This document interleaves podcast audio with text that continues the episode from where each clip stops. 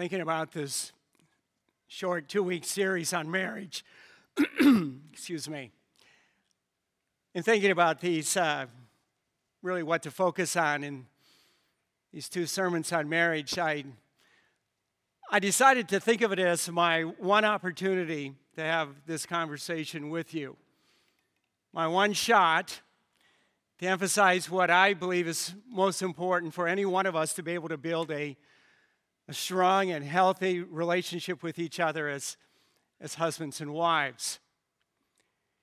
And I'm not simply talking about what I think, because I know it would be pretty presumptuous of me to you know, base what I think is most important simply on what I, what I think myself, even from my own experience in life or from my experience of being a pastor. Our, Becky and I being able to have 42 years of marriage together. And, and I don't discount that. There's a lot of value in that. But I, I realize that when it comes right down to having a conversation like we're going to have this morning, I've, I've got to depend more on just on what I think, but I've, I've got to base what I say on the truth of God's word, on God's wisdom itself. I would say that if there's anything I've learned in my life up to this point, it's that the choice to trust God's wisdom is really the absolutely the best choice that any person can make for their life, and this includes God's wisdom on marriage. And so, what I said last Sunday and what I'm going to be talking about this morning is really based on these 13 verses that uh, Rob just read for us from the fifth chapter of Ephesians. If you're here today and the verses that were read are the first time you've ever heard those verses read, or if you were with us last Sunday and you heard what I said last Sunday and you're going to hear what I said say today, and maybe you walked out of you walked out of here last Sunday and you you know you're processing all of it and you're thinking to yourself, you know, I I I like some of what he said. I agree with with some of it, but I'm I'm not so sure about all of it. That might be where you're at today. Your process, there's a lot for you to process. And and so I want to just thank you for coming back and giving me that the opportunity to, to talk a little bit more with you about this subject. And I want you to know that I value the time that you're giving me. I realize that time's precious. And, and so I want to do my very best in being able to, uh, to unpack all of this for you in a way that you'll find helpful for your own personal life. And I just got to tell you, everybody, when I, when I look at these two sermons, I, there are a lot of subjects that are important, but this one just digs deep inside of me. And I've actually done something the last two Saturdays that I, it's been a really long time since I've done this. And that is to come back to the building again Saturday night because as I was going through the sermon, even after hours of work on it, was like, no, I want to even say this better. And so I did some work on this sermon at home on my computer and I drove over here and, and, and printed it out last night after yeah, you know, after eight o'clock, and and I'm glad I did because this is just really worth it.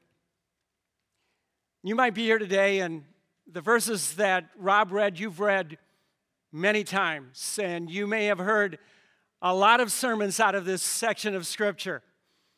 And so, what I'm hoping for you this morning that is that you might be able to walk out of here with one or two things that you can apply to your own marriage that might make your marriage even stronger or that you might be able to share with somebody who's struggling in their marriage or somebody who's contemplating marriage.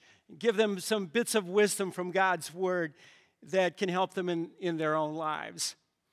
And one thing I want to add today that I, I didn't think of last Sunday and had a conversation with somebody after, after uh, second service, and really good thought for me. And that is, you know, I just want to make sure that everybody really feels included in what I'm talking about this morning. And it might be that you've gone through a divorce and you're contemplating a second marriage, or you, you, you are already in your second marriage right now. And I just want you to know that everything I said last Sunday and everything that I'm going to say this morning, you're part of it. it. You know, I want you to know you're very much included in what I'm talking about.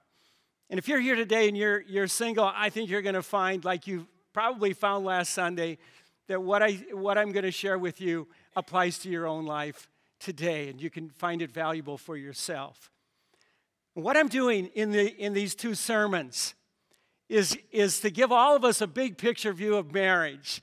And I'm not, I'm not going to, I didn't last Sunday, and I'm not going to again today. I'm not going to dig into details, specifics of, of what to do and what not to do. But what I want to give us are really foundational principles on which to build your relationship as a husband and wife so that you can have the best possible marriage. And so, in a sense, as I'm giving you this, this big picture view, I'm giving you what I really believe is the best of God's wisdom on marriage. And so, last Sunday, we looked at the first two sides of this big picture.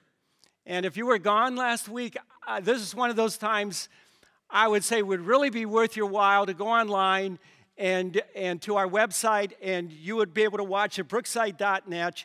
You would be able to watch the sermon that, that I did last Sunday. And I say that because this is a five sided picture that we're looking at th- these two weeks. And you really just got to have, you've really, you've got to understand all five sides for it to really be helpful for you.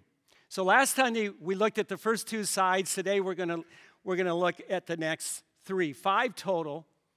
And all five have this one thing in common. They all come down to trusting God's wisdom on marriage, trusting God's wisdom on marriage. And really, here, what, what I'm saying is that you're, you're not trusting, you're not relying totally on your own wisdom. That's not where you go first, or you don't even go first to the wisdom of someone who's a close friend that you have a lot of confidence in. And then you especially don't go first to the wisdom of the world in which we live and what our world says about marriage. But first and foremost, you trust in the wisdom of God. Now, if you've been in church for years, if all of this has been a part of your life, you might be thinking to yourself, well, yeah, Steve. I mean, it's pretty obvious, it's pretty logical that somebody should trust in the wisdom of God. And, and if that thought goes through your mind, I, I, I just got to say this from my own experience in, in 39 years of ministry and working with people who are followers of Jesus Christ. One of the things that I've seen happen too often, and, it, and, and it's why I'm saying this today, why I'm emphasizing this, is that when I have seen too often that when when Christians have struggles in their marriage, very often what's so easy for somebody to do is to trust their own instinct rather than trust the wisdom of God. To go to what they're feeling inside, what they want to do, or what other people tell them to do, rather than doing maybe what's the hard thing to do, and that is trusting in the wisdom of God. So I, I just want to say, you know, I, I, this is one not just to pass by and, and you say, well, yeah, you know, I know that's true. But really, you got to ask yourself, what would I really do if I got in that kind of a situation where, where the marriage got rough, things got tough? Would I, would I trust my own instinct or would I trust the wisdom of God? Would I base what I do on, on the truth of God's word? Okay? So, last Sunday, we looked at the first two sides of marriage. And I want to just do a quick review because I want to make sure that nobody misses this as we put all of these together. So, first of all, what, what marriage is, what it is, and at, at its very core, marriage is a covenant. Marriage is not meant to be based on the level of chemistry between two people. How you're feeling at the moment, how, how, you know, how well you think it's going. And if it's not going good enough, then you move on to another relationship.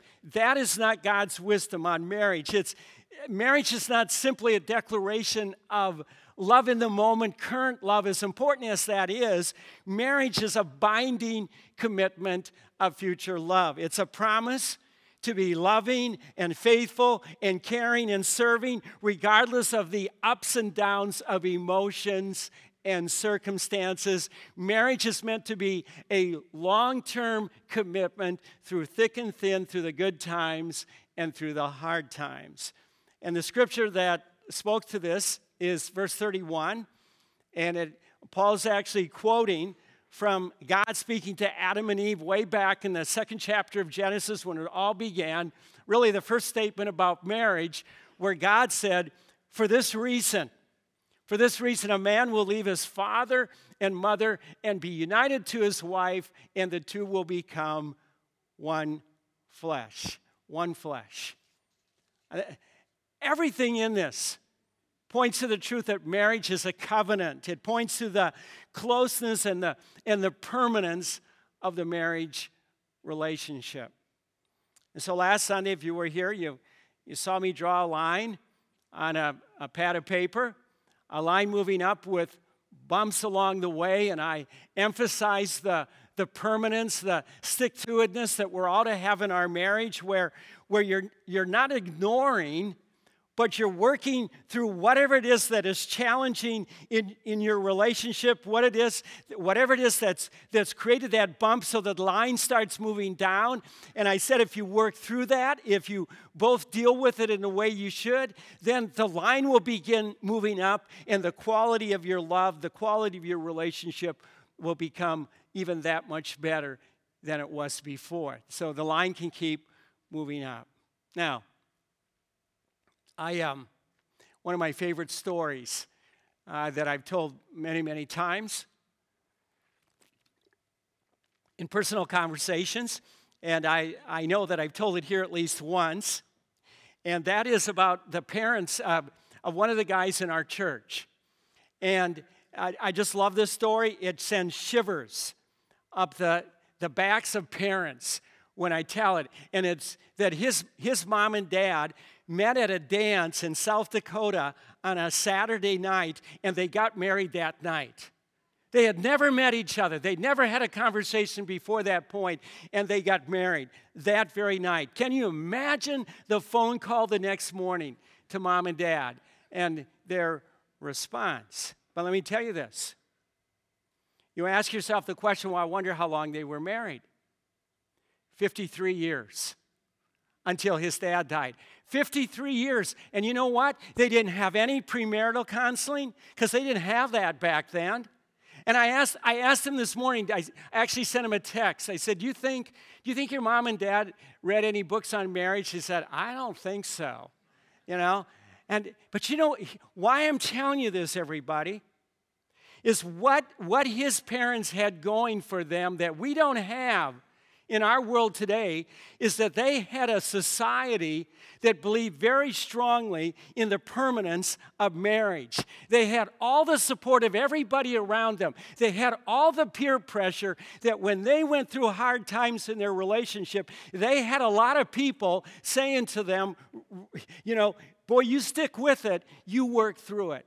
And that's one thing that we don't have in our in our country right now we don't we don't have that to back us up. And so it emphasizes to us all the more the importance of the soundness of our of our own relationship with God that we're basing our, our marriages on the wisdom of God, the truth of God, the truth of God's word, that we're really building God's word into our lives that, so that we have the, the building into us the, the strength that we need to persevere through those hard times in our marriages when we reach those bumps to give us what we need to keep moving up in the right direction. So, first of all, what marriage is, it's a covenant. Second, what it does.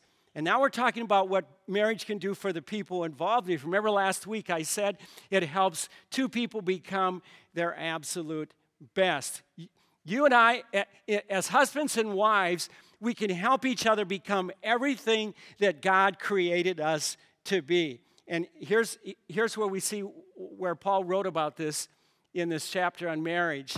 And it's what he, he, what he said to husbands in loving their wives. So, this statement Husbands, love your wives just as Christ loved the church and gave himself up for her to make her holy, cleansing her by the washing with the water through the word. That is, uh, the, the impact of Scripture on somebody's life and to present her to himself as a radiant church without stain or wrinkle or any other blemish, but holy and blameless. Uh, I said it last week. While Paul is speaking to husbands here, really, I'm convinced that what he's saying to husbands to do for their wives, us guys need and want the same thing for ourselves. It's Jesus Christ loving us, giving himself for us, cleansing us through the truth of Scripture, all to make us holy, everything that God created us to be our absolute best. Now, here's the wonderful thing about marriage. Here's where, where it holds such incredible potential for each person. Your spouse comes into your life not to be your Savior, but to partner with your Savior, helping you to become everything that He's making, that He created you to be, that He redeemed you to be, that He's making you to be. Don't miss this, everybody. This is what we can do for each other as husbands and wives. You know, one of the things that, that can be so challenging for us in life is to just get caught up in all the details. And what's, what's so important is that we have this, this big picture of what life is all about. And, and, and to do that same thing in our relationship as husbands and wives is we're in it together to help each other to become the absolute best we can possibly be, to become like Jesus Christ. Now, last Sunday, I, I talked about speaking the truth in love and and welcoming the truth and love. And I just want to add one thought to this. I, I, thought about this when I, when I left here Sunday morning. I thought, oh, just wish I would have said this. Not only should you say the hard things in love, the things that can be difficult to hear because they, they make us f- face the, the stuff in our life that we need to face, this needs to be balanced with a whole lot of here's why I'm so kind, here's why I'm so glad I married you kind of stuff. Here, here's why I respect you kind of stuff. Got to balance that out so it's not just that we're we're helping each other see the weaknesses in our lives, but we're also helping each other see the strengths in our life. And I just wanted, you know, I, you know, Becky has done both for me. She's spoken truth into my life as I've needed to hear it, things I needed to deal with, but she's also done more than any other person in my life to build confidence in myself. And, and I'm so thankful for this. Now, you know, one of the things about this is I think every single one of us have certain vulnerabilities about ourselves. You know, there's, there's those parts of us that we struggle with. And one of the things that can happen in a marriage is that a, that a spouse has a choice either to pick on those things and, and to use them as a, as a tool against the person they're married to, or to, as they recognize those things, to do the very opposite, to, to build that person up, to build their confidence in those areas in their life so that they have what they need to be able to become a better person. Ah. I hope you, I think you, I hope you understand what I'm saying by that because it's just so important. I heard a, heard a great story this morning. You know, we have Valentine's this week on Friday and giving Valentine's cards. And uh, one of the guys was at a, at a party this last week. And uh, he was talking to the uh, wife, and, and she said, You know what I've done for the last five years? I've given my husband the same card for five years. She said, I noticed as, she said, after the first year, I gave him, I gave him this card, I wrote on it, and, and then I saw that he just had it laying, like on his desk or somewhere, I don't know where it was. And so she said, You know what? I'm just going to use it again. So she's very organized, so she put it in a file, same card, exactly the same thing she had written on, and she gave it to her husband the next year. And he said, Oh, thank you. Yes. Um, and she did that five years in a row, and he hasn't picked up on it yet that it's the same card. You know? A wife could do that. I would say, husbands don't. Try that one. Okay? Now, here's the, here's the point of this story. When, when I heard this, I thought, there, this has got to be usable for this sermon. All right? I've got, and I, and I didn't find it well enough first service, but I found it this service. It's this point. You know what? There are things that we need to hear repeated. There are things that we need to hear more than once. You know, it's just, there are some there are some parts of our life that we need the person who's married to us to say those things to us again and again and again to keep building that sense of worth and confidence in ourselves all right so third thing third side of the big picture of marriage what it needs. And i'm just going to tell you then i'll show you where the bible says this. So Here's, here's what I'm convinced every marriage needs. It needs a healthy sense of God's love. For any one of us to do in, in marriage what this fifth chapter of Ephesians tells us to do, beginning with verse 21, where, where we're told, submit to one another out of reverence for Christ. For any one of us to do anything that we're told in those 13 verses, including verse 21, you need to have a deep understanding of God's love for you. You need to have a deep understanding of God's love for you. Now, uh, here's where it's so helpful to know the context in which uh, a statement in Scripture is found. One verse is found, the context. You see, verse 21, verse 21 is actually the last clause in a long sentence that stretches all the way back to verse 18, where in the second half of that verse, Paul begins with a command and then he unpacks how that command is to be lived out. So let's look at this. I'm going to read you the verse as it's written in, in the Greek. It may not be, you may, your Bibles may have several sentences here, but it's actually one sentence from the second half of verse 18 all the way through verse 21. So here, here's what he writes. So, first of all, the command. He said, instead, and what he means by instead is he's going back and he said, instead of getting drunk on wine, he said, instead of that, be filled with the Spirit, colon. And then he unpacks what that means. Speaking to one another with psalms and hymns and spiritual songs singing and making music from your heart to the Lord, uh, giving thanks always to God the Father for everything in the name of our Lord Jesus Christ, submitting to one another out of reverence for Christ.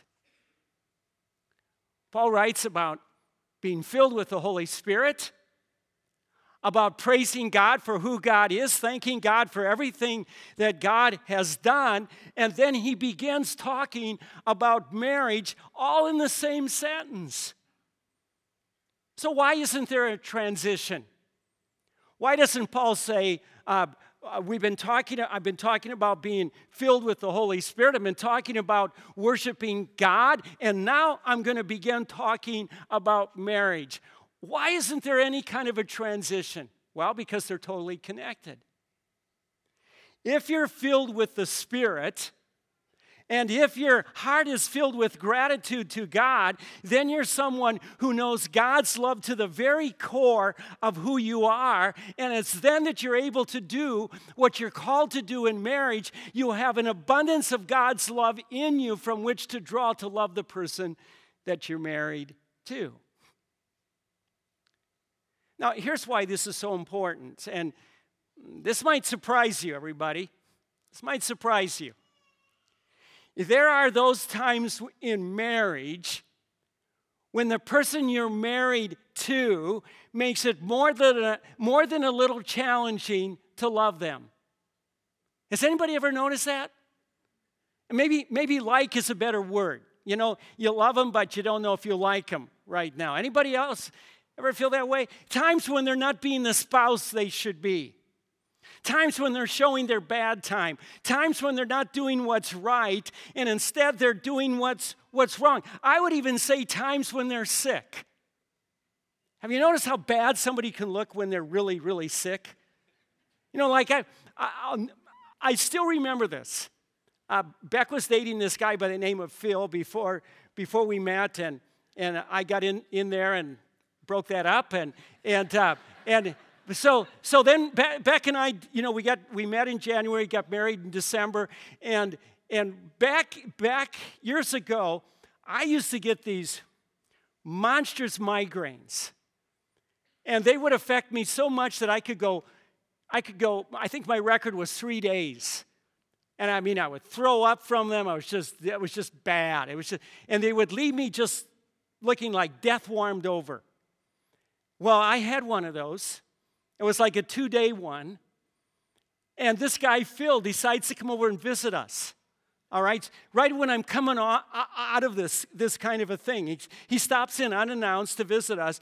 And I thought to myself, after he left, he must have said, Boy, serves her right, you know? She, look at what she got. That kind of a deal. But isn't, I mean, it's, there's all kinds of times in our life when we're at our, we're not at our best, we're at our worst. There, there's times when, when we have disagreement and conflict and misunderstanding, times when you're giving and you're not getting back, you know, times when the person that you're married to is discouraged or distracted or overwhelmed by life.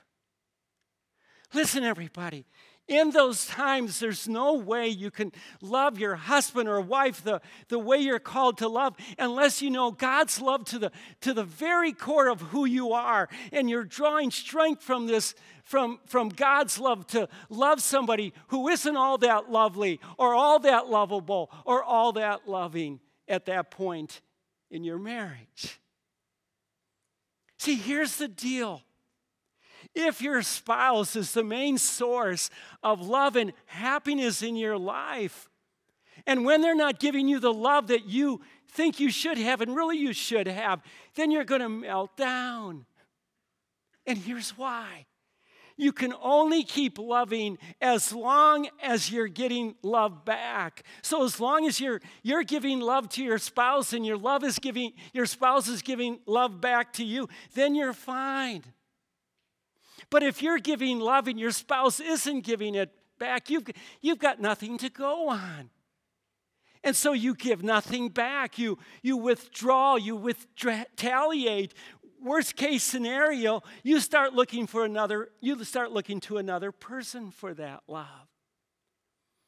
But if you're drawing from God's love, then in the hard times, you trust God and, and you'll love your spouse well. You'll, you'll be able to love even when you're not getting much, if any, love back. And so the question to ask and the question to answer is how does your understanding of God's love grow? How, how do you know God's love to the very core of who you are? How do you draw from God's love?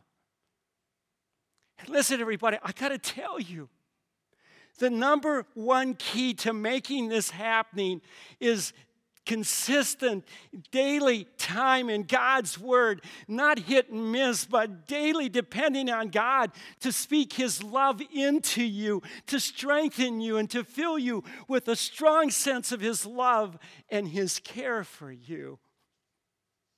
So important. Well, right now you might be thinking, well, listen, Steve, I know God loves me. My goodness, I know that. And all I can say is that I've had a lot of people say this to me, a lot of, a lot of believers in Christ, a lot of Christ followers. But I often wonder how true this is in their life because when I ask them, and if they're honest with me, they admit that they're not into God's word on a daily basis.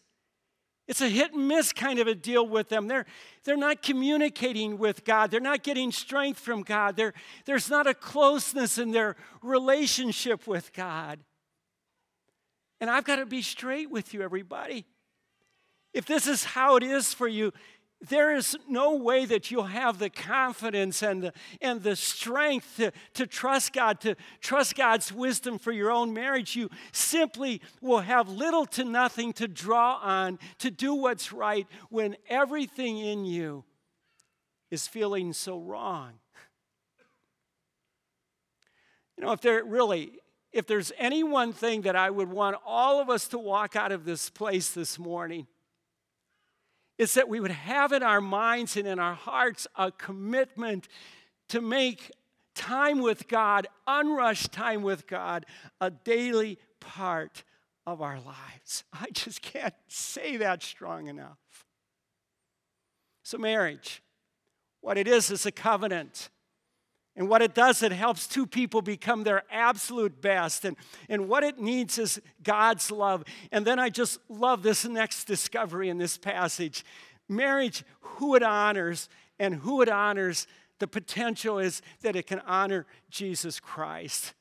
And here's big picture, everybody. Read these verses in Ephesians, and you see that Jesus is referenced all the way through, but there's one verse that speaks clearly to this fourth side of marriage that it serves the highest purpose possible, and that is to honor Jesus Christ. It's the verse that Paul began this whole passage with when he said, Submit to one another out of reverence for Christ. This verse, here's what it shows us it shows us that this relationship that's ours as husbands and wives is so much greater than what it does for ourselves. It's so much greater than that. It's all of what it's possible for what you can do together as a husband and wife to bring honor to the eternal Son of God, to Jesus Christ Himself. There's nothing better than that. Back when Becky and I first got married and when we were in seminary and beginning our first church, our heroes back then were a couple in ministry by the name of Stuart and Jill Briscoe. And Stuart was the lead pastor of a church in Milwaukee, Wisconsin, and they were, you know, they were like, I don't know, the Andy Stanleys of today or whoever you might think of. And we have never forgotten what they what they said when they really what was the deciding factor in their willingness to get married. I guess they got married a little bit later, you know, especially for the times back then when you know, Beck and I got married. And uh, their, their whole thing was, and they, they had made this decision independent of each other. They decided that they would never get married unless they could serve God better as a married person than they could serve God as a single person. And that's what we're talking about here.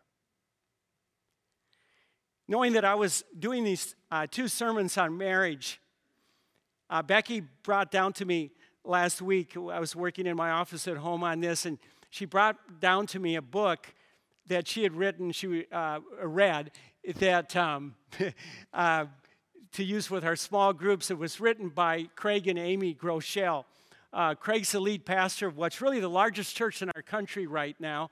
And I, I didn't have time to read any more than the first chapter of the book.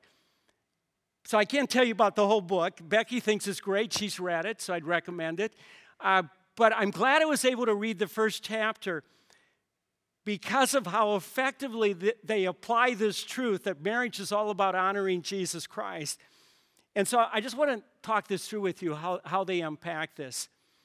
First of all, speaking to the single person, to someone who's single, they write about this quest we can be on to find that one person who will meet our needs, that one person who will complete us, give us joy, make life perfect for us.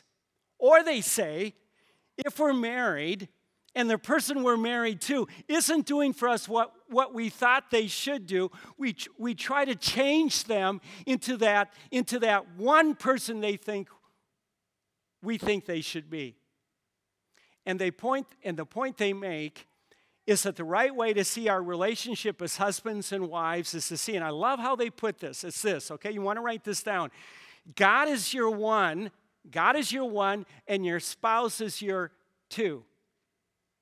And they, they remind us of the, of, remember when Jesus was asked, What is the greatest command that any person could, could follow and obey. And Jesus said, It's to love the Lord your God with all your heart, soul, mind, and strength. And he said, The second is like it, to love your neighbor as you love yourself. So the whole point is you're to love God first. God's to be number one in your life, and your spouse is to be your number, number two in your life. Okay? So then, speaking to the person who's single, they said, above all else, you should honor God in your life as a single person. You should love Him, you should obey Him, you should seek to serve Him. And, and they said, let this be your number one focus in your life. And then they said, live with this perspective. And I love how they said this, okay? They said, if you're single, I will seek the one while I prepare for my two. Okay? I'll seek the one while I prepare for my two. And then they made this statement, and uh, um, it's a long quote.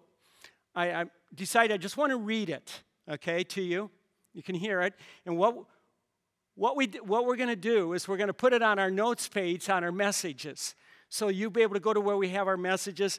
And these two quotes I'm going to share with you in these next few minutes, you can, you can pull them down and you can, you can read them. So here's what they write to the single person. It said, Here's a very simple principle you can take to the bank. It doesn't matter what you want, like attracts like. Okay? If you hope to have a godly marriage one day, you need to live a godly life today. Be the kind of person you would like to marry. If you want a spouse who's sold out to Christ, then you need to devote yourself to Christ. If you want someone who seeks God seeks God daily in every area of their life, then you need to pursue God daily. I think it's a great statement. And then they spoke to those of us who are married. And they said, if you're married, the same thing is true. First of all, honoring God, loving God, obeying God, serving God, and then living with this perspective in your marriage, I, where you say, I will always seek the one with my two. I will always seek the one with the person I'm married to. And then they write this. All right, listen. They said, Our marriages will never be what God wants them to be unless we make Him, make God, our one, and we make our spouse our two. Unfortunately, a, a lot of us get those mixed up. Some people try to make their spouse the one, the one. I made you my everything. It's all on you now. Make me happy. That kind of thing. And then they said, when you try to make your spouse the one, you're putting undue pressure on them. In fact, we have a word for when you raise another human being to that lofty position, we call it idolatry. The truth is, no person could ever be capable of meeting your needs. When you idolize someone and they let you down, which is inevitable because every human makes mistakes and every human sins, then you're going to end up demonizing them. So they said the, the right way to see a relationship is that God, God is your one and your, and your spouse is your two. Now, you might hear that and, and you might be saying to yourself right now, Are you telling me, Steve, if we focus on Jesus, if, if we make him our first in our lives, that our marriage is going to be that much stronger than it is today? And I'll say, absolutely. Absolutely. I'm 100% confident it will. You can totally trust God's wisdom on this. As good as any one of our marriages are, the more you focus on Jesus, giving Him first place in the life, the more you take what you have right now to the next level in your marriage. I know it's true. I know it's true. Right? So, marriage, what it is, it's a covenant. What it does, it helps two people become their absolute best. What it needs is a deep sense of God's love, and who it honors is Jesus Christ. And then I, I love this last, this last part this last side of marriage. What it points to it points to God's grace.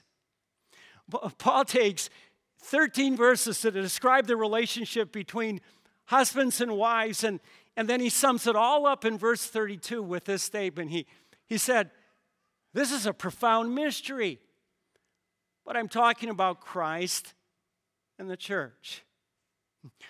What Paul does in these verses is give us a wonderful picture of Christ's love for each one of us. God's Son giving His life for us, dying for us to make us holy. And, and with it, this picture of each one of us responding to His love by our loving submission to Him as Lord of our life. Something that's absolutely incredible and only possible because of the grace of God. This amazing, loving relationship with the eternal Son of God. Jesus Christ loving you with such great love that He died for you to make you holy, and you responding to His love by your loving submission to Him as Lord. Now, it might be that you've never thought of your marriage pointing to this. So don't miss this, everybody. Because together with your marriage, honoring Jesus, it raises the purpose of what you have together as a husband and wife to the highest level possible. So, man, let me talk to you first. Paul's saying, when you love your wife the same way Christ loved you, you're pointing people to the amazing grace of God. Every respectful and kind and considerate work you speak, word you speak, every act of serving you do, every time you put your wife's needs and desires before you, your own, every time you care for your wife spiritually, emotionally, and physically, you are showing the love of Jesus Christ in you. And doing this, you're, you're pointing to the, to the transforming power of God's grace in your life. You know why? Because that doesn't come natural, does it? It's like it's something we could never do in our own strength. We can only do it by the grace of God. And wives, Paul's saying you're doing the same thing. When you're lovingly and respectfully submitting to the leadership of your husband, you're pointing others to the grace of God. Every time you follow your husband's leadership, Every time you show your confidence in Him, in him and your trust in Him and your support for Him, every time you do this by the words you speak and what you do, you're showing what it means for each one of us to follow Jesus. And doing this, you're pointing to the transforming power of God's grace in your life. And here's why because it doesn't come naturally, does it? You can only do it by the grace of God. I got to tell you, everybody, it really doesn't get better than this. Live out this relationship that Paul is describing in these verses, and, and your marriage, your life together will be so full of joy and peace and satisfaction and purpose that other people will be drawn to what you have, and you will be able, you'll be able to say to them, It's all because of God's grace. It's all because of God's grace. You know, I, I not only think of what we can what we can do as husbands and wives in the lives of people outside of our homes, I think of what we can do for our children. That they can see God's grace lived out in our life and see Jesus Christ honored through us as husbands and wives. So, marriage, what it is? Oh, it's a covenant. It's two people saying, I'm committed to you forever. For all of my life, I want to love you and be faithful to you.